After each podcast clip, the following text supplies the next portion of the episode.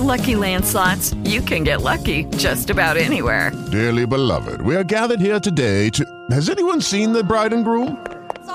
Sorry, we're here. We were getting lucky in the limo and we lost track of time. No, Lucky Land Casino, with cash prizes that add up quicker than a guest registry. In that case, I pronounce you lucky. Play for free at LuckyLandSlots.com. Daily bonuses are waiting. No purchase necessary. Void where prohibited by law. 18 plus. Terms and conditions apply. See website for details. This is Dollar Collapse, your ringside seat for the global economic crisis. To get the full story, go to dollarcollapse.com. Hi, everybody. It is Wednesday, November 30th, and it's not often that the rest of the world worries about Italy. You know, it's a great place to visit. The people are fun, but it's not normally a place that generates much angst in the global financial system or anywhere else.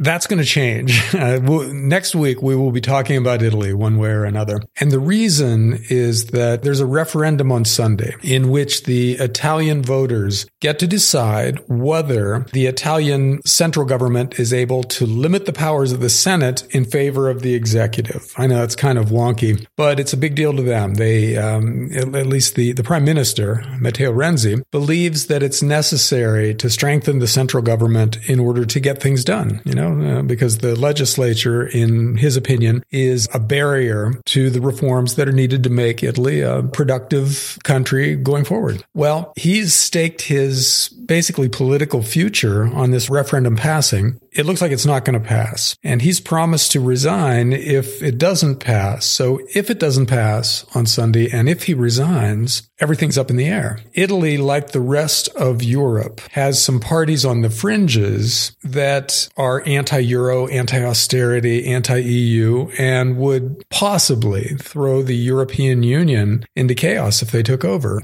On the left, there's a party called Five Star, which is headed by a former comedian turned politician named Beppe Grillo. And he's not a fan of the Euro or of the EU. Let his guys take power and things will get crazy. On the right, there's a party called the Northern League that has been rising in the polls lately. And of course, it's also opposed to austerity, the Euro, and the EU. Here's a quote from the guy running the Northern League party. "Whoever wishes to govern with us needs to know that the Euro must be destroyed. We have to take back control of our currency." So not surprisingly, Italian banks are tanking and Italian bond yields are rising on the prospect of these guys coming to power or of some other kind of turmoil when and if this proposal loses the vote. And this comes at a time when the Italian banks were already imploding. They've got non-performing loan ratios of about 16%, which means that 1 in 6 borrowers aren't paying their interest. And for a normal bank, that would be fatal. And for an entire banking system, catastrophic for the country. But that's where Italy is right now. So even without this particular vote being kind of artificially tossed into the mix, Italy would still be a potential flashpoint for the next global financial crisis. But here we are with it coming to a head, possibly this Sunday. And unfortunately, Italy isn't the only problem in Europe. Soon after the Italian vote will come the French presidential vote. And right now we've got a runoff shaping up between a guy who is considered to be a Thatcherite, in other words, pretty far to the right for French politics, versus Marine Le Pen, who is even further to the right of the Thatcherite candidate. So the French presidency, one way or another, is going to be held by somebody who doesn't buy into the, massive central government controlling the economy and easy monetary policy, yada, yada, conventional wisdom that has been dominating France and Europe in general for such a long time. So that also throws a monkey wrench into the machinery of the European Union. And it's very possible that one or both of these events sets in motion a process that ends with the dissolution of the Eurozone. In other words, a lot of European countries going back to their original currencies, starting with Greece and Portugal and Italy and Spain, the countries that have the most trouble functioning under a relatively sound currency regime, and then extending to the core countries like France and Germany. Or in order to keep Italy, Spain, sterling, etc., in the common currency,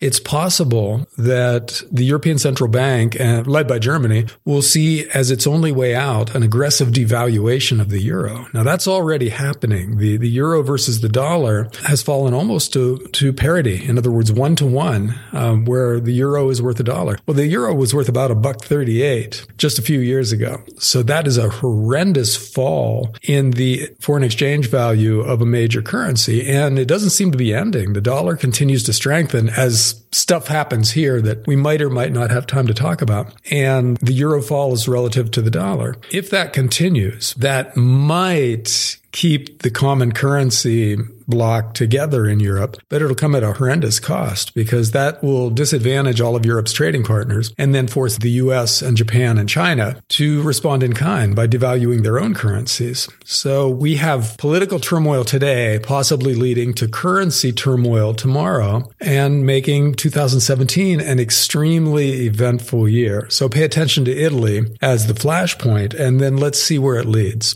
Now, as usual, let's finish up by talking about gold. The Commitment of Traders report, which is the snapshot of what the paper traders are doing in the futures market, has historically been a pretty good indicator of the near-term trend in the gold market. And for most of 2016, the speculators, who tend to be very wrong at the turns, have been building up this huge long position, which means gold needs to correct and flush out these speculators before it can go on to the next leg of its bull market. The last few Commitment of Traders reports have shown dramatic cuts in the long positions of the speculators and increasing long positions and decreasing short positions on the part of the guys who are usually right, the commercials, quote unquote. These are the big banks and the fabricators and everybody who tend to sucker the speculators in and then fleece them at big turning points. Well, they're going more long, which is to say more positive gold, while the speculators are getting less long. And we need another couple of weeks of this kind of a trend to bring us to the point where historically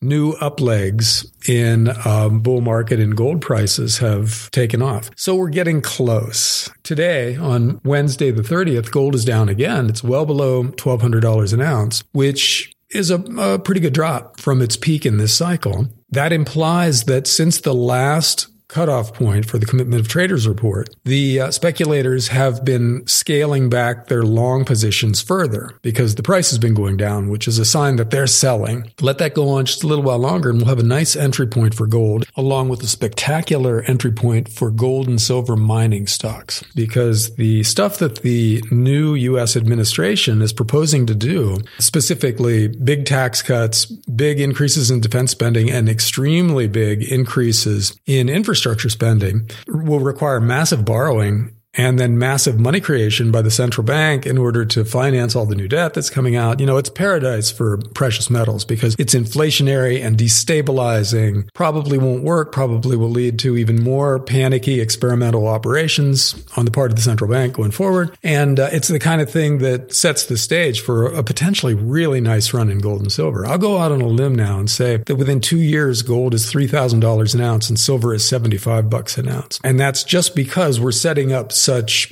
beautiful conditions for a run in precious metals. So soon there will be an entry point that we're going to look back on as something that we wish we'd taken advantage of. Okay, that should do it. More next week. See ya. Thanks for listening to Dollar Collapse. For regular info and updates throughout the day, go to dollarcollapse.com. Lucky Land Casino, asking people, what's the weirdest place you've gotten lucky? Lucky? In line at the deli, I guess? Aha, in my dentist's office.